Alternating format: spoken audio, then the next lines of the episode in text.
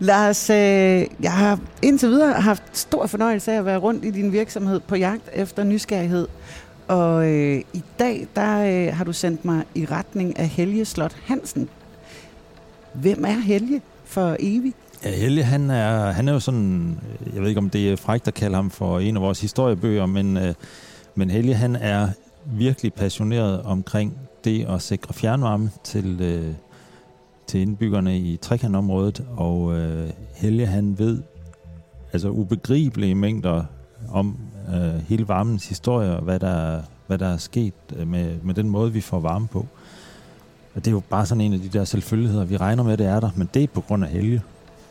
Lars, du kalder Helge for en øh, historiebog. Hvor, altså, jeg tænker, at det ligger øh, i erfaring, men, men hvorfor historiebog? Jamen det er fordi Helge han har været her i selskabet i rigtig, rigtig mange år, øh, og, og har oplevet, øh, hvordan hele varmesektoren den har udviklet sig. Og, og der er mange, der ikke er særlig bevidste om, at Danmark har en ret enestående varmesektor. Øh, hele vores fjernvarmesystem, det er super godt skruet sammen øh, og en, en stolthed, øh, der er bygget op over mange år, men også en stolthed, der er udfordret nu af, at vi skal skabe et mere klimavenligt øh, fjernvarmesystem. Og når man så har så meget erfaring, hvordan bliver man så ved med at være nysgerrig, hvis man ved det hele? Ja, det tror jeg kun man gør, fordi øh, at Helge han har sådan et gen af, at øh, selvom han har været med til at, at etablere fjernvarmen og været med i rigtig, rigtig mange år, så bliver han ved med at spørge sig selv, kan man gøre det bedre eller på en anden måde? Og er det stadigvæk den billigste måde at levere varme på, og den mest øh, klimavenlige? Og det, øh, det er han og mange af hans kollegaer optaget af. Så vil jeg gå ud og finde historiebogen Helge, og øh, tage mig en snak med ham. Ja, held og lykke. Tak.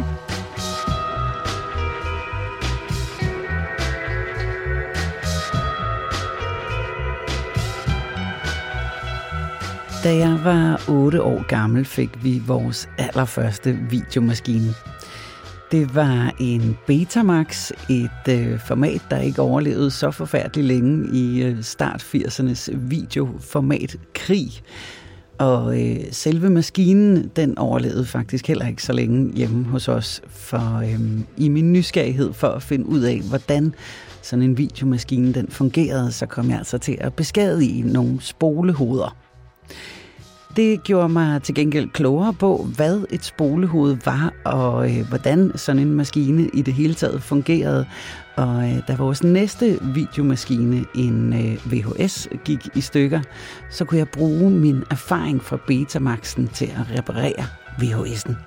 Mit navn er Julie Bundgaard, og jeg er på jagt efter nysgerrigheden hos Evi, der står bag denne podcast.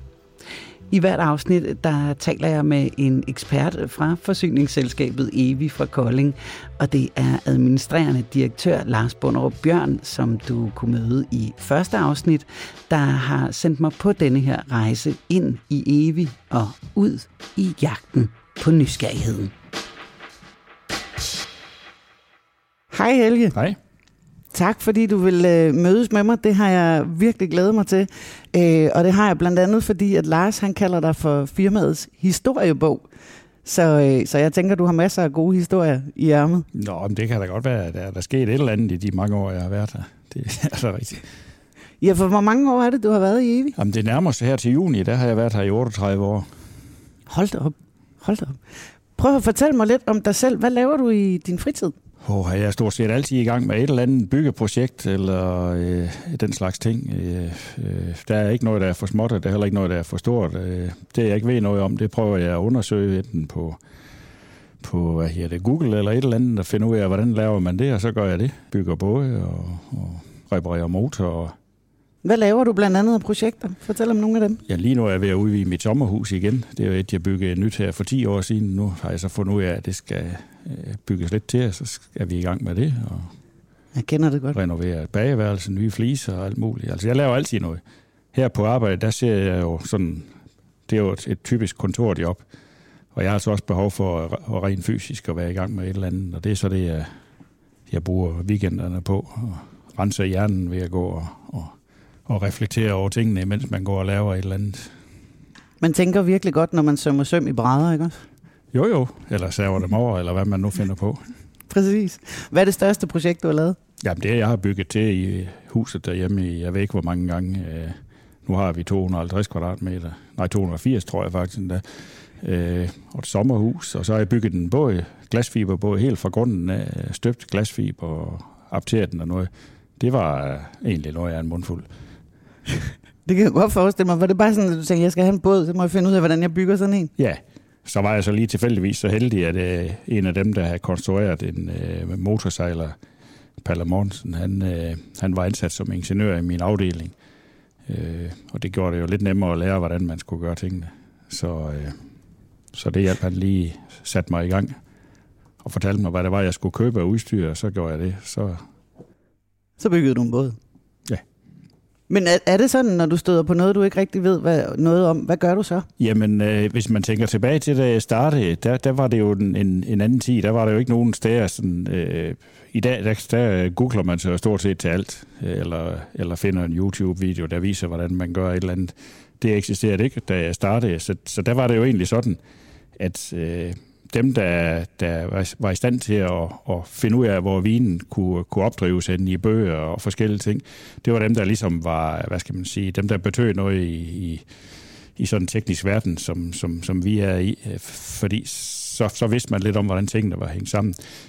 I dag der er det jo lige før det er det modsatte. Altså, der handler det egentlig om at sortere i den vin, der er, og så lige nøjagtigt bruge den, som, som er interessant i den sammenhæng, fordi man, man, man drukner simpelthen, hvis man skal følge med i alt, hvad der er øh, af nyt hele tiden, fordi man bliver jo tæppebombet af, af input. Og det sjove er, at der er eksperter på, der siger øh, det ene, og der er nogle eksperter, der siger det stik modsat. Øh, det, det, er, det er faktisk blevet sværere at navigere i, end det var. Øh, men, men, men typisk så finder jeg ud af, hvordan, øh, hvordan, kunne jeg, hvordan kunne jeg forestille mig, at det her det skulle laves. Og som regel, øh, så er der jo som regel noget logik bag ved, ved mange ting. Og ellers så må man jo på nettet og finde ud af, hvordan øh, øh, har andre prøvet det her, eller, eller hvordan kunne det tænkes. Og så må man jo forsøge sig lidt frem. Altså Helge, det lyder jo som om, at du bare sådan af natur er et ret nysgerrigt menneske. Er det, er det det, der får dig op om morgenen? Behovet for at vide mere? Ej, jeg vil sige, at vækkeur, det hjælper jeg også til.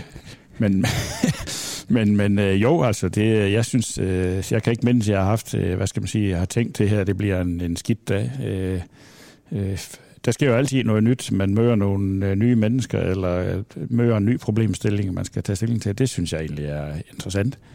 Øh, øh, så jo, altså, der skal ske et eller andet hele tiden, og ofte så er det jo noget nyt, altså det, det er lidt det der, når vi er ude og gå tur og noget, så skal man lige op på bakken og se, hvad er der egentlig om på den side. Øh, og, og, og det tror jeg egentlig hele mit liv er gennemsyret af.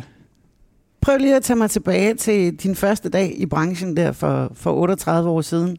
Hvad, hvad var det for en dag? Jamen, det var jo egentlig lidt øh, specielt, øh, fordi øh, jeg kom øh, fra Søværden, hvor jeg var øh, her det, løjtnant af reserven, øh, var kommet, har været der i 18-20 måneder efter jeg var færdiguddannet. Og det var faktisk sjovt, for jeg, jeg startede, det, dengang øh, var firmaet øh, en del af Kolding Kommune, og nu er det i hvert fald, fjernvarmedelen, og det var der, jeg blev ansat. Og jeg startede med at blive ansat som tjenestemand, så jeg fik min løn, inden jeg startede. Det, jeg det her, det bliver sgu stort, det bliver godt, det. Øh, det var så skidt, da vi så ændrede firmaet fra at være kommunal til øh, privat, fordi så blev man jo ikke øh, forudlønnet. Så var der lige en, en, en måned, hvor det øh, klikkede over. Men øh, det er vi kommet igennem. Men, men det var da lidt øh, specielt at møde en, en, øh, den type verden, øh, den teknik. Altså, øh, i bund og grund er det jo heldigt nok, fordi øh, øh, fjernvarmebranchen og den teknik, der ligger, og specielt drift og styring af, af, af, af sådan et system, det ligger faktisk øh, rigtig tæt på, på den grunduddannelse, jeg har som maskinmester, at, øh, at øh, det, det passer faktisk rigtig godt sammen. Øh, der findes mange job, øh, hvor man også bruger maskinmester, som ikke har nær så meget teknisk indhold, som det her har. Så det, jeg synes, det er rigtig spændende. Altså den der kombination af at være lærer og også stadigvæk øh, have et overblik over teknikken. Så øh, men dengang for 38 år siden, Helge, der, øh, hvordan, hvordan fungerede det så dengang? Altså, hvad, hvad, hvordan kørte de ud, eller hvordan var, hvordan var en arbejdsdag der for 38 år siden? Jamen, dengang der startede jeg så i vores installationsafdeling, og havde jo egentlig øh, kundekontakten, og så havde jeg, tror vi havde fem, øh, seks øh, øh, montører, som kørte ud og skiftede mål og hjalp kunderne med at, at, at få indblik i, hvordan varmeinstallationen virker. Der kørte vi jo med, øh, det var før computerens tid, altså alle oplysninger på kunderne, dem havde vi i nogle kartotekskort i nogle store stålskabe med sådan nogle papkort, der hang øh, øh, i. Og hver gang vi har en henvendelse fra en kunde af, og nu har de skiftet en radiator eller et eller andet, så bliver det skrevet ind i, øh, i sådan en kort, og hvis der kommer en ny installation, så bliver den ført ind i. Og montøren, dem, øh, dem øh, kaldte vi jo over, gang havde man en stornoradio, det bruger man stadigvæk lidt i, øh, i fritidssejlads. Øh, det var så kun envejskommunikation, så når jeg kaldte en montør op, så kunne han ikke sige noget, så længe jeg snakkede, og så skulle jeg slippe knappen, og så trykkede han os tilbage igen. Og så var det jo sjovt, når det var hvis det var så før GDPR-tiden, øh, men, men alligevel var der jo også en, en etik dengang. Altså, der var grænser for, hvad vi kunne sige på sådan et åbent net om en eller anden kunde, der nu var i nø, enten fordi de ikke kunne gennemskue tingene, eller der kunne være mange ting. Øh, så måtte jeg jo nogle gange bede dem om, køre lige ind på en af vores varmecentraler og ringe mig op. Der havde vi så fastnet-telefoner inde. Øh, så, og det var jo der, da, når vi... Det var jo faktisk lige der, hvor, hvor mobiltelefonerne startede. Jeg kan huske en af installatørerne, en af byens store VVS-installatører, han var en af de første, der fik en mobiltelefon. Det var ligesom sådan en bilakkumulator med sådan en, en felttelefon håndtag ovenpå. Den, jeg tror, den var i 20 kilo, eller så noget, det var helt åndssvagt. Så der er sket meget. Øh, så computeren, de kom jo så til stille og roligere. Og hvordan, øh, vi, at jeg ved nemlig, at I havde sådan lidt nogle kodeord, I brugte over den der radio der. Ja, det tror jeg faktisk også, vi havde. Jeg er så nok nødt til at indrømme, jeg kan faktisk ikke helt huske, hvad det var, men, men det er rigtigt. Vi havde sådan nogle, øh, nogle hvad skal man sige, nogle, øh, ja, kodeord det er nok det rigtige ord. Altså hvis, en, øh, hvis der nu var et eller andet problem med en kunde eller et eller andet, så kaldte vi det noget andet. Altså så vidste vi godt, hvad det var, vi snakkede om. Så hed det lige 10-4, hvis, hvis der var et eller andet? Ja, for at undgå det der med, at montøren de hele tiden skulle ind på en varmecentral et eller andet sted og ringe hjem, at øh, så havde vi sådan Øh, vi kunne faktisk godt kommunikere sådan relativt åben, uden at der var nogen, der kunne forstå, at, at vi faktisk snakkede sådan om nogle kunder. Øh, så vi var i hvert fald sikre på, at det kun var os indviget, der vidste, hvad det var, vi snakkede om. Men hele det her forhold til kunderne dengang og nu, hvordan har det ændret sig? Jamen, det har egentlig ændret sig på mange måder, fordi øh, da jeg startede der i, øh, i 83, det var jo lige på bagkanten af den øh, anden energikrise der i 79. Jeg siger dig, hvor jeg fik af brev fra kunder, der var utilfredse. 3, 4, 5 øh, siger skrev sirligt med håndskrift om alle mulige øh, ting, og rigtig meget af det kørt på den politiske vinkel, som jeg sådan set ikke var en del af. Øh, og, og så mente de, at deres varmeforbrug var for højt, og sådan nogle ting.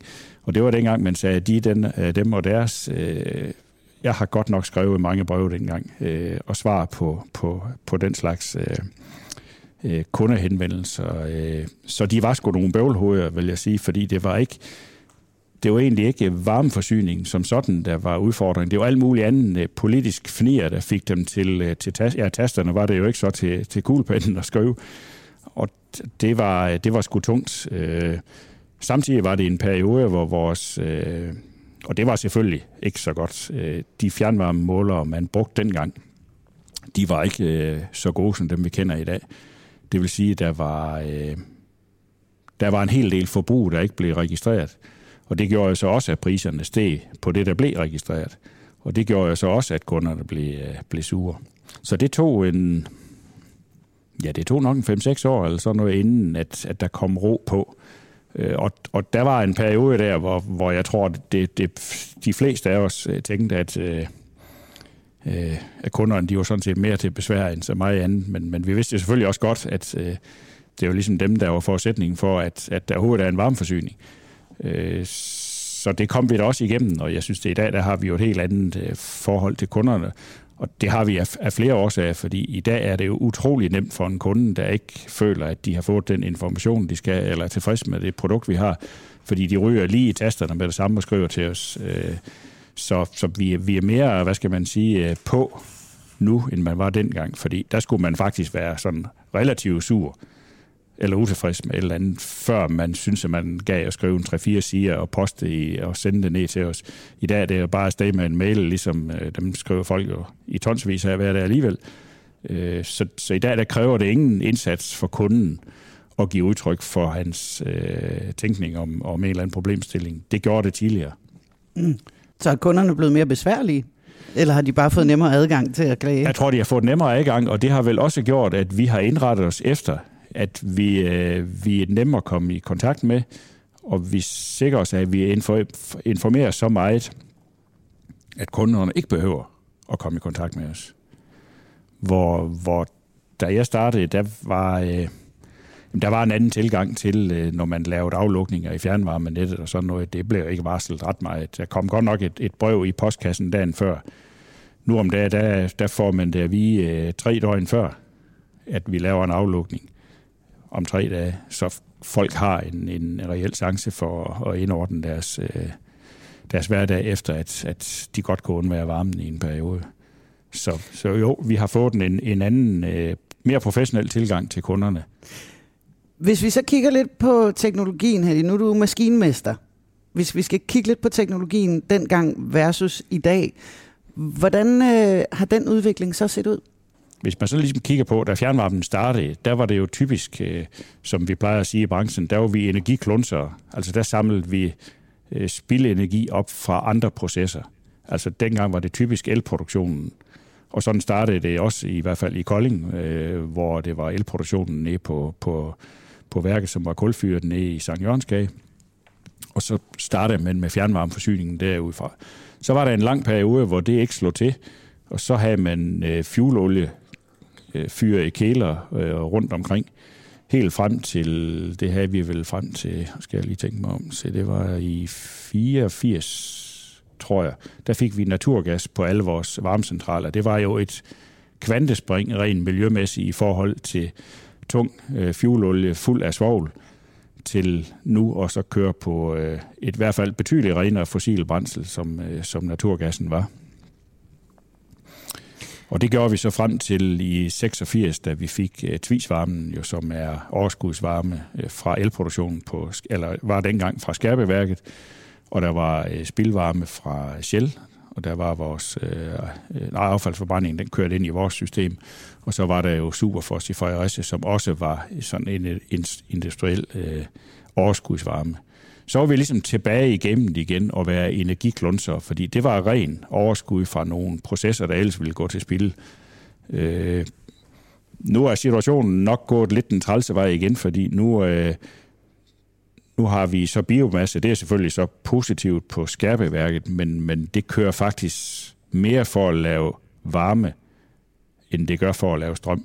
Så det er for, lige før ligningen er vendt om nu, at nu er det el, der er et spildprodukt, og, og ikke omvendt. Og det er selvfølgelig en, en lidt skidt udvikling. Vi har stadigvæk sjæl på, øh, og vi har også affaldsforbrændingsanlæg, som jo også er en, en spildvarme ind. Og så kommer der flere andre øh, nye processer, Power to X, altså hvor man kører overskudsstrøm over i, øh, i, i en brintdel, øh, som så kan bruges til transportsektoren, og så den varme, der kommer derfra, kan så bruges i, i varmesektoren. Så fjernvarmen er tænkt som det at samle overskudsenergi op i samfundet, som ellers vil gå til spil. Og det er så også det, vi er på vej tilbage til igen.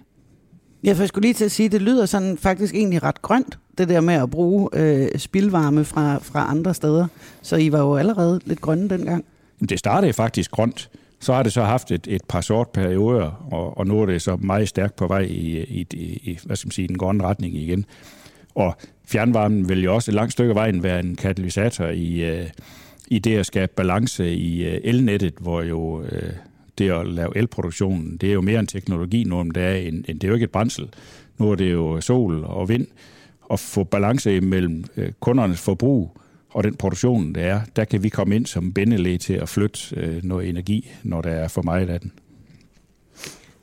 Helge, hvorfor laver du egentlig det, du gør? Hvad er det ved dit arbejde, der, der bare er så spændende? Jamen det er jo fordi, der hele tiden sker øh, et, et, en udvikling. Altså det, der er lidt specielt i den branche, jeg er i, det er jo, at vi lever i sekundet. Altså der skal hele tiden være varme på, og, og alle vores medarbejdere, inklusive mig selv, vi ved godt, at når der er et eller andet, der fejler et sted, så er vi alle sammen på, nu skal vi have det her til at køre, fordi kunderne de skal have det produkt, de, vi har solgt til dem. Øh, det er den ene vinkel, at have den der drift til at køre i sekundet som vi er meget optaget af. Men, men vi er jo også nødt til at kigge 5, 10, 15, 20 år ud. Hvad er det samfundet, de, de efterspørger over 10? Hvad er det for nogle øh, teknologispring, vi skal tage? Hvad er det, hvordan skal vi forholde os til forskellige lovgivninger, der kommer, og hvad kan vi forvente? Øh, hvordan gør vi os konkurrencedygtige? Øh, det er jo ligesom den anden vinkel af, af, af det, vi arbejder med, og det er jo det, der gør det hammerspændende. Nu har øh, Lars jo sendt mig på jagt efter nysgerrigheden i, øh, i Evi. Hvad, hvad er nysgerrighed for dig? Jamen, det er jo hele tiden øh, udfordrer både mig selv og også min organisation på. Øh, det er da vældig spændende, det vi gør. Men hvorfor gør vi det? Og hvorfor er det, vi ikke gør? Og så altså stille sådan ligesom, sige, prøv at komme med nogle idéer til, hvis nu ikke vi kunne det, vi gør nu, hvad kunne vi så gøre? Så ligesom hele tiden udfordrer os på, er der noget, der var øh, smartere? Er der en anden måde, vi kan, vi kan gøre tingene på? Øh, øh, fordi ofte så kommer øh, teknologispring, de kommer jo sådan, jeg vil ikke sige tilfældigt, men, men hvis man sådan hele tiden presser lidt på og prøver noget andet end det, vi gjorde i går, så er det lige pludselig, man siger, hold da op, det her, det var da faktisk øh, smart, fordi det gjorde da, at vi kunne spare det der, eller det blev så og så meget bedre, eller mere driftsikker, eller sådan ting. Så vi er med i mange udviklingsprojekter også, og har, har notorisk altid været det, hvor, hvor vi ligesom øh, har den der vinkel, jamen øh, vi byder ind med nogle timer øh, i nogle forskellige projekter, og med, med det håb, at øh, om ikke andet, så bliver vi formentlig klogere af det, og måske kom der et eller andet spændende ud af det, som vi siger, okay, det kunne vi faktisk bruge. Men jeg er også nødt til at sige, hvis jeg kigger på vores, øh, vores branche, og det gælder formentlig hele øh, infrastrukturdelen, så er, det, så er der jo langt imellem de der kvantespring, der er sket, altså fjernvarme, øh, altså vandborgen energi. Øh, jo, rørene bliver lidt bedre isoleret, de holder noget bedre, vi har mere styr på øh, samlingerne, vi kører noget temperaturoptimering, der gør, at vi lige nøjagtigt kører den temperatur ud, der er nødvendig. Hvor man, da jeg startede, der kørte man bare rigeligt ud, fordi så var vi i hvert fald sikre på, at kunderne fik det, de skulle have, men, men så tabte vi bare en masse energi på vejen.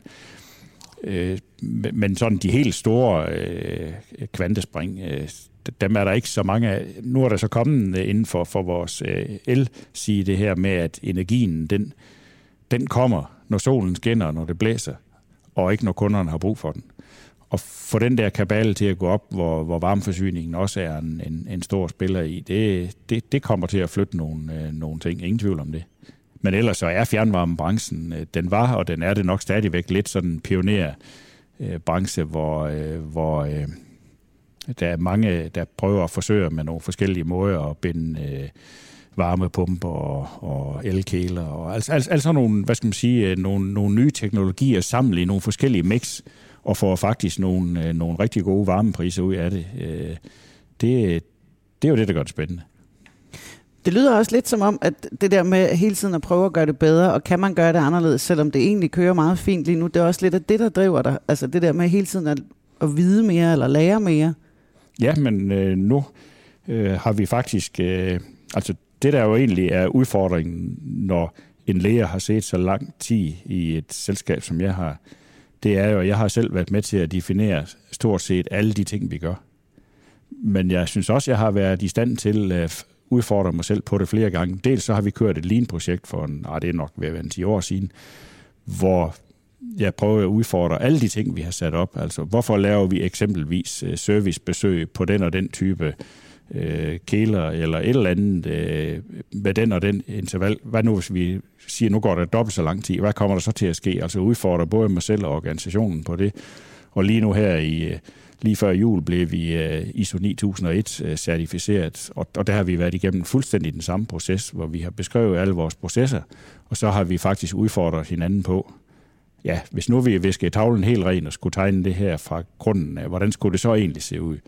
Og, og ligesom prøvet at lave nogle forbedringer i det. Så, så jo, altså det, det, vores tænkning er nok gennemsyret af, at, at øh, det vi gør i dag, det er ikke sikkert, det er det rigtige i morgen. Det lyder bare meget som om, at du sådan stadigvæk har, har bibeholdt din indre spørgehjørne, altså og bliver ved med at sige, hvorfor? Hvorfor? Ja, hvorfor? det gør, det gør jeg også.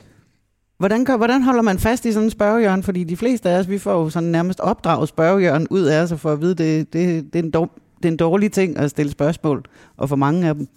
Det er faktisk svært spørgsmål, du stiller der, fordi det har jeg nu egentlig ikke oplevet, der er nogen, der, der, der ligesom sådan, øh, kommer med, med, med den vinkel, at, at, at fordi spørgejørgen kan også være positivt. Øh, og det der måske er fidusen, fordi hvis det der, når man får det der prædikat af spørgejørgen, det er fordi, man går og stiller spørgsmål til alle mulige andre.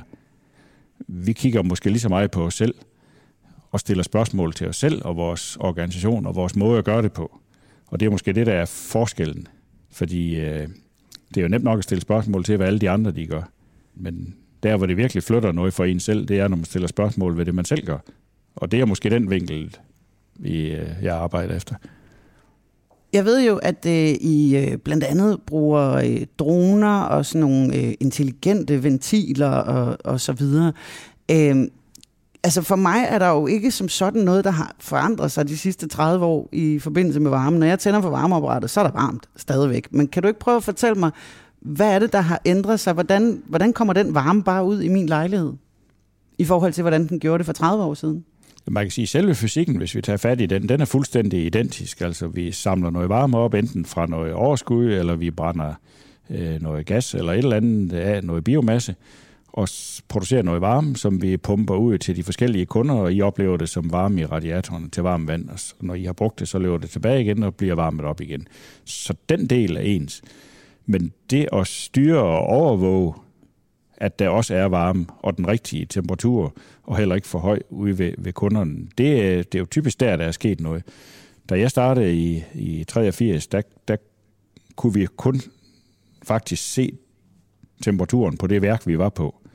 Hvis man skulle fra vores døgnvagt skulle se, hvad temperaturen var på en af de andre øh, værker, vi havde på daværende tidspunkt, jamen så skulle han ud til sådan en relæboks og sige, nu vil jeg se temperaturen på en varmecentral. Det kunne være varmecentral vest, som vi kaldte den dengang.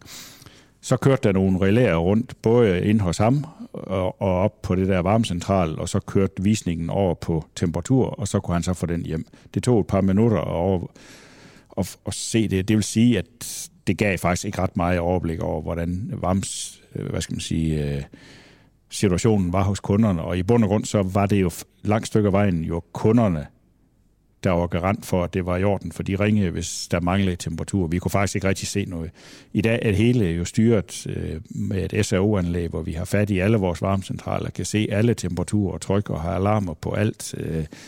Vi kører nogle, nogle temperaturoptimeringsprogrammer, der hele tiden beregner og kigger på DMI, altså værdata, hvordan kommer vejret til at udvikle sig hvad for en temperatur skal vi køre ud med, øh, eksempelvis klokken 3 om natten, for at vi er sikre på, at der er varme nok klokken 6, når kunderne står op og skal til at i varm, have varmt brusebag. Øh, alt det der, det er kørt, det styres jo via vores SAO-anlæg og computerteknologi. Så jeg vil sige, der er langt, langt større overblik over det produkt, vi sender ud til kunderne. Øh, og det betyder også, at forsyningssikkerheden den er blevet betydeligt større nu, end den var Ja, og I vil også få mere ud af varmen i sig selv, altså fordi I ligesom kan se præcis, hvornår I skal bruge den, hvorhenne og sådan noget, i stedet for bare at sende ud. Det, der er udfordringen ved et vandbort system, som, som vi har, det er jo, at hvis vi kører højere temperatur uden det er nødvendigt, så har vi også et større tab, fordi øh, der øh, forsvinder varme i, øh, i selvom øh, fjernvarmerørene er isoleret, så forsvinder der jo varme ud til omgivelserne, og jo lavere temperaturer vi kan køre ud til kunderne, og kunderne stadigvæk oplever, at de har det produkt, de har brug for, og der er den varme, de har brug for, jo bedre er det jo for fællesskabet, altså fælles økonomi. Øh, varmeforsyning er jo lidt specielt, fordi der er ikke nogen der er ikke noget overskud, kan man sige. Der er ikke nogen, der trækker penge ud af systemet, fordi det er, det lyder lidt træls, det man kalder hvile i sig selv, men altså non-profit øh, selskab. Altså hvis vi øh, laver et overskud det ene år, så skal det indregnes i priserne, og lavere priser året efter. Og omvendt øh, fik vi ikke de penge hjem, som vi havde regnet med, Øh, fordi det måske blev lunere end, øh, end, end forventet, jamen så indregnes det underskud så bare i næste års øh, priser. Øh, så det kommer altid i fællesskab til gode, hvis vi kan køre spot on med den lavest mulige temperatur, men selvfølgelig stadigvæk skal vi levere det produkt, som vi har, øh, har fortalt kunderne, at vi vil levere. Og det er jo så det, teknologien kan i dag, altså ligesom hjælpe jer med at, at, at få det, den rigtige mængde ud. Ja, og, og, og så er det også det i uh, tidligere, der var uh, fjernvarmemåleren, den var jo alene til at afregne forbruget. Dengang uh, havde vi aflæsningerne tre-fire gange om året. øh, tre gange om året. Nu har vi jo aflæsninger hver eneste dag, og det gør jo også, at vi kan bruge afregn, eller kundernes data til andet end til at afregne efter. Nu fortæller det også lidt om, hvordan har driften været, øh, hvad kan vi se ud det? Har, øh, har kunderne den temperatur, som vi, øh, vi har forventet, at hele tiden bruge til at skalere vores, øh, vores øh, styringssystemer efter? Altså der, der ligger en hel del vinen gemt i, i data fra kunderne, som kan gøre, at vi kan køre driften endnu mere skarp, end vi har gjort. For eksempel, da jeg startede, der havde vi jo, som jeg nævnte, de her gamle øh, mekaniske fjernvarmemåler, som bestemt ikke talt. Øh, de dygtige, de kunne godt øh, luske en rigtig masse varme igennem systemet, uden at måleren overhovedet flyttede sig. Så kom vi over i batterimålere, øh, som energimålere. Jeg kan huske, de første, de kunne holde 18 måneder, så skulle der skiftes sådan en flag øh, 9 volts batteri i de måler, måler, man køber i dag, øh, de holder i 16 eller 18 år med det samme batteri i. Øh, der er godt nok sket noget øh, med en betydelig bedre nøjagtighed, end det var dengang. Så der har været, der er rigtig mange, hvad skal man sige, øh, hjælpesystemer, der gør det betydeligt nemmere at styre, øh, at vi lige nøjagtigt leverer det produkt, vi skal, øh, og det altid er til, til stede. Så forsyningssikkerheden, den har fået et ordentligt hak op af. Og det har den vel også, fordi der findes sådan nogle mennesker som dig i systemet, der bliver ved med at spørge, hvorfor? Hvorfor? Og kan vi gøre det lidt bedre? Jamen det tror jeg da også, fordi øh, øh vi kunne da sagtens være, hvad skal man sige, have været, fundet os tilfreds med den teknologi, vi havde i går, så bare, bare ved blive der. Det var nok også godt. Men, men hvis vi øh, vil være med øh, fremme, og måske også nogle gange være, øh, være med til at, at præge udvikling og være meningsdannere inden for, for, for varmeforsyning, og måske i huset her helt inden for den der infrastrukturdel, vi har med at gøre, så er vi også nødt til hele tiden at, at være foran og, og prøve noget, øh, noget nyt af hele tiden. Hvad tror du så, der sker i fremtiden? Hvad kommer der til at ske af, af, af kvantespring på varmeområdet? Jamen, jeg vil tro, at øh, på et eller andet tidspunkt, så vil det nok lykkes øh, rørfabrikanterne at finde øh, et endnu bedre isoleringsmateriale til fjernvarmerør, end det vi har i dag. Det vil betyde et kæmpe spring i, øh, i hvad her det, øh, i den teknologi. Øh, I dag er det jo sådan, at man øh, må taber vel op imod en, en 15, måske op til 20 procent af energien fra varmeværket og helt ud til kunderne set over året, fordi at der er et ledningstab i rørene. Det kompenserer man på flere måder. For det første så begynder vi at køre lavere og lavere temperaturer. Man går over i det, man begynder at kalde lavtemperatur fjernvarme, hvor man måske kun som kunde modtager 55 grader. Så kan man lige lave varmt vand ved 53-52 grader, og det er sådan set også nok til at vaske op i. Det kombineret med nogle bedre isolerede rør, det gør, at tabet det bliver betydeligt mindre. Det bliver i hvert fald en af springene. Og så er jeg også helt overbevist om, at vi kommer over i en, i en ny periode igen, hvor vi bliver det, jeg kalder energiklunser igen, som vi skal være, samler kun overskudsvarme op. Lige nu produceres der jo en del, altså vi skal være røgfri, som vi siger i branchen. Der skal ikke være nogen skorsten, der ryger på grund af os. Øh, men vi skal samle al den spildenergi op, der kommer i samfundet. Og så får vi en stor rolle i, øh, i det at bringe balance mellem elproduktion og elforbrug øh, som, som også bliver et, et kvantespring. Og varmepumperne, de er jo helt klart kommet til, at det bliver det næste, at vi øh, øh, nyttiggør meget mere overskudsvarme, og måske også øh, vand fra, øh, fra havnen og fjord og grundvand, øh, altså køler og spildevand, øh, bliver afkølet, inden det bliver sendt ud i Lillebælt. Og så varmepumpen-teknologien vil også være en af dem, der giver et kvantespring i den her branche på et eller andet tidspunkt, så skal du også på pension. Hvad skal du så lave, når du går på pension? Skal du stadigvæk tænke i varme? Ja, det skal jeg da nok. Øh, men men øh, altså, jeg har så mange projekter, jeg er i gang med, så, så jeg er sådan set ikke øh, bekymret for, at jeg ikke øh, får tiden til at gå med noget, noget spændende. Jeg skal da selvfølgelig også ud og, og, og nyde naturen endnu mere, end jeg gør nu, og fiske noget mere, end det har jeg ikke, ligesom ikke rigtig tid til nu. Ikke så meget i hvert fald. Øh, jeg har da en lille båd, jeg skal ud og sejle og fiske noget, og, og, øh, og så skal jeg vel øh, bygge noget mere af et eller andet. Altså, jeg elsker at skabe nogle ting. Og så hjælper jeg naboer og venner med, at hvis de har en blænklipper, der ikke kan køre, eller et eller andet, øh, som, som forhandleren har opgivet, så plejer jeg at kan få skiværket til at køre, eller en motorsav, eller et eller andet. Øh, øh, så øh, jeg, skal, jeg skal bruge øh, kroppen og, og fingrene stadigvæk og, og tænkeriet. Øh, så jeg kommer ikke til at ligge på sofaen. Den kan vi godt sælge. Jeg har aldrig brugt den, men øh, det kommer heller ikke til som pensionist. Fantastisk, Elvi. Tusind tak, fordi du gad at snakke med os. Ja, selv tak. Godt. Hej hej.